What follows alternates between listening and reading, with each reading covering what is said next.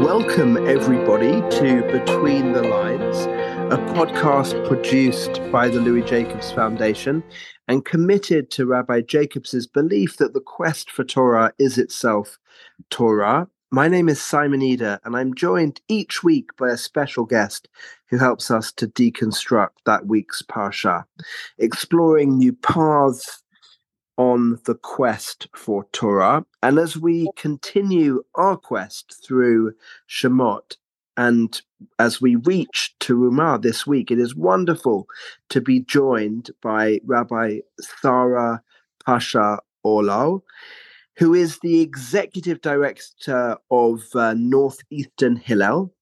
Ordained at JTS, she participated in a pluralist leadership training fellowship and also interned at the LGBTQ synagogue in New York City, and that was during the peak of the HIV AIDS crisis, providing pastoral care and community support. She's also a founder of the Bavli Yerushalmi project, bringing diverse Israeli and American Jews into a learning community together, and has started a non profit service learning organization for Jewish young adults. She's also the author, co author of the book Deathbed Wisdom of the Hasidic Masters and multiple book chapters and articles on spiritual care. Wonderful to have you with us. A very warm welcome to Between the Lines, Rabbi Sara. Thank you so much. Glad to be here.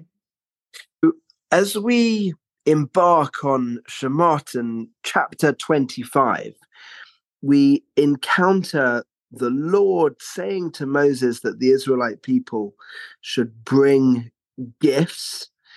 And as we read, you shall accept gifts for me from every person whose heart so moves them. And there's that particular phrase, Yidvenu libo. I wonder really what you make of that phrase. What does it mean? So I want to give a little context as I dive in there. This command is given to build a sanctuary for God, and it's given while Moses is on the mountain in a cloud, appearing to have been consumed by fire. The Ish Ochelet Barosh He's been eaten by the fire on the top of the mountain. And Moses is inside that mountaintop and is there for 40 days and 40 nights. And that's when he receives these words from God. Yidvenu libo, you shall accept gifts from me from every person whose heart so moves him. The root of the word yidvenu is one you might be familiar with. It's this nadav, the nadev, to volunteer. And so a literal translation of that phrase could be from every person according to the volunteering of their heart takes gifts for me or according to the generous nature of their heart rabbi robert alter i should say translates it as his heart may urge him the implication is that the act of giving must be accompanied by this volunteering heart a heart that is reaching out to serve the other person so that could be one who's if we think about it today investing time and energy in order to understand and relate to a person in need, when we act towards others with a generosity of spirit. Sforno is a, is a 15th century Italian commentator who writes about this verse that no items of monetary value could be given, but rather items that would themselves be used for the work of building the sanctuary. So the Israelites did not contribute money. Instead, they brought 13 materials actually needed for the building project and all of its accoutrements. So gold and silver and copper and blue and purple and crimson yarns. And if you think about those things, they have very different values. We're not talking about one value item. You've got yarn, which, you know, probably the most simple person might be able to get from their sheep. And you've got copper, gold, and silver and fine linen, oil for lighting, spices for the anointing oil all of these things that came together to create the Mishkan. So Yidvenu Libo implies this very involved and diversified approach. Thank you for setting that out in the beginning. I really wonder, obviously, we have the people giving willingly, both for the Mishkan and then preceding that for the golden calf as well. I wonder really what is the essential difference between the two. It's an incredible counterpoint in the text here. So while Moses is up on the mountain receiving all these detailed instructions for building this tabernacle, this beautiful dwelling place for God to dwell amongst, the people are waiting and getting impatient, and they're asking Aaron to make a God for them. This gets detailed in the Torah a few chapters ahead of us in chapter 32. And Aaron then tells them to take off their gold earrings and bring them to him which they do without any recorded hesitation. And he then casts that gold into the golden calf for them to worship. So they give up their gold um, and then worship before it. So there's no personal initiative here. It's Aaron asking specifically for their gold. And then they worship their own gold in the form of an idol. So there's a way in which this is a sort of self indulgence, an egocentric act. It's true that in both cases, the people give willingly, but in the Mishkan example, they are giving to create something for the other and for God to inhabit. And in the case of the golden calf, they're fulfilling their own need. And in the case of the Mishkan, you've got the artisans, all of the people are called upon to do the work of the building. And in the case of the calf, it's Aaron taking it and casting it into the golden calf. So we see the Mishkan is designed as this reminder of a physical presence for God, a God who's communicated this vast code of ethics and behavioral norms.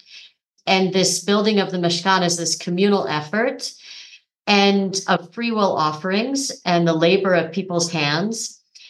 Whereas the gold for the golden calf, it doesn't come with a moral code, it's an end in and of itself. So there's this great distinction posited here. What do you see really as the motivation behind the golden calf?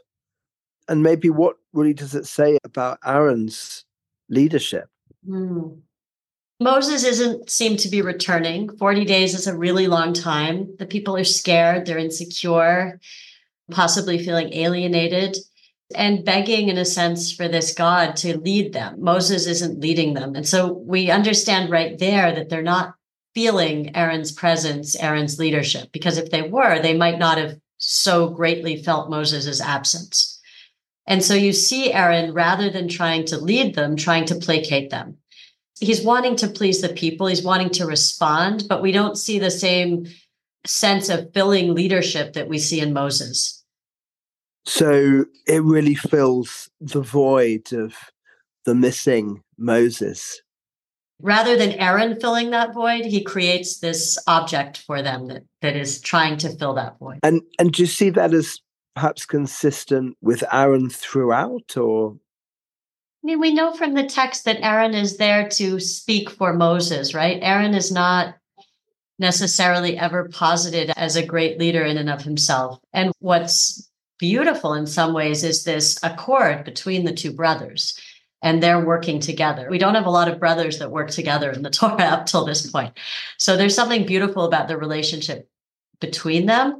But in some ways, when Moses is on the mountaintop, Moses can't communicate with the people. He doesn't have Aaron there. And when Aaron is down below, he doesn't have the leadership. So they really do function very much as a team.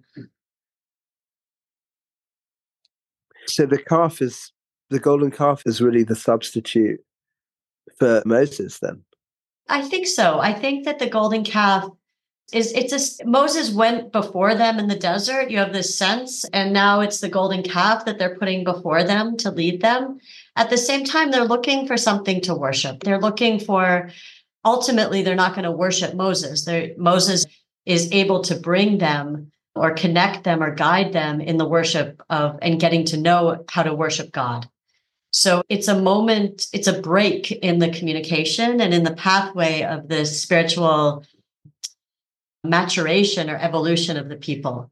And a very, and a possibly disastrous break. God is very angry, and Moses has to then become the mediator to regain the trust for the people.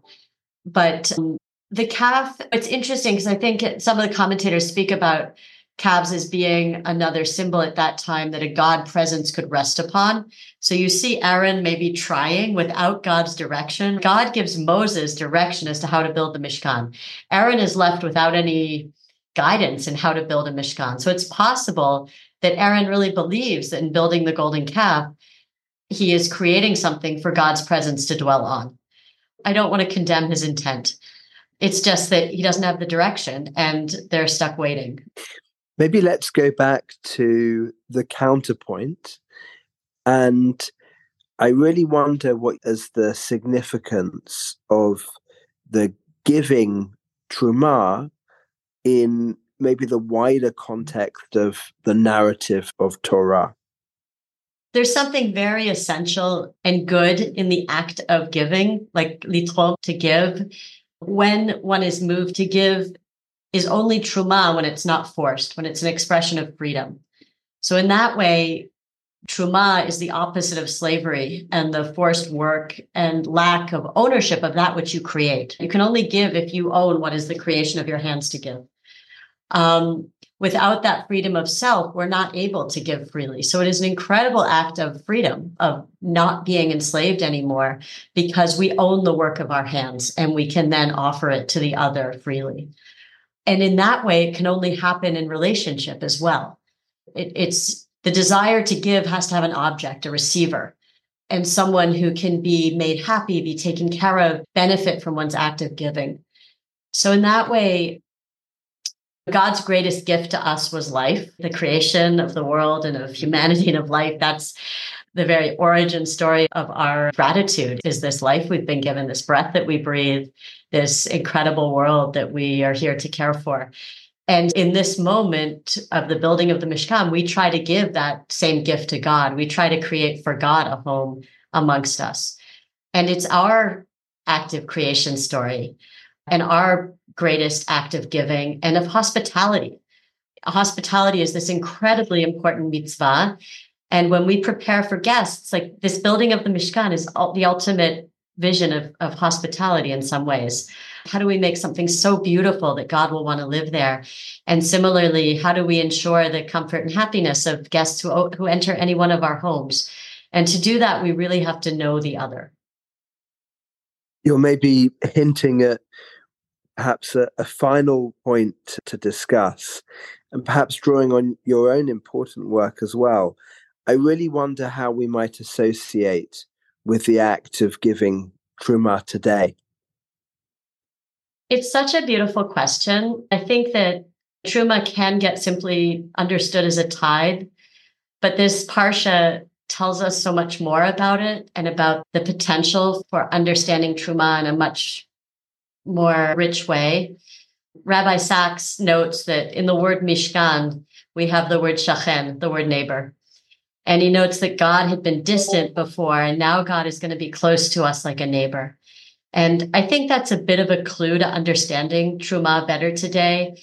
The ways that we build a Mishkan today perhaps are as simple as when we really put our love and care into supporting Jewish life, when we show empathy and understanding. And when we do that, we are bringing God into our communities and our lives. And this work in Hillel for me right now, I know the college campuses have been a sore point in Jewish life these days. And I feel like I experience the power of Truma every day. We have very involved parents, very involved alumni and friends of our Hillel and who are deeply interested and care about what's happening on campus. And they are happy helping us build a Mishkan here for our students. When they contribute to our Hillel, it's not just money, it's phone calls and thoughtfulness and time and energy and and the trust of their of the students here. And and we get to create this safe and advocacy place for students and it's and it and i start to see a circle in a circle because the students then are also giving. They're caring for each other. They're coming in and cooking food for a local shelter. It's these circles and side circles of giving. And to me that begins to just really embody truma as something that creates a mishkan a place where god can dwell a place that helps us live in sacred relationship with one another and with God. Thank you so much for sharing that and sharing your important work, and particularly at this time as well. Wishing you strength and, and much success in, in, in all your important work. Thank you so much. Really a pleasure to join you today. Thank you, everybody, for listening. And if you enjoyed this podcast, please remember to subscribe wherever you get your podcasts.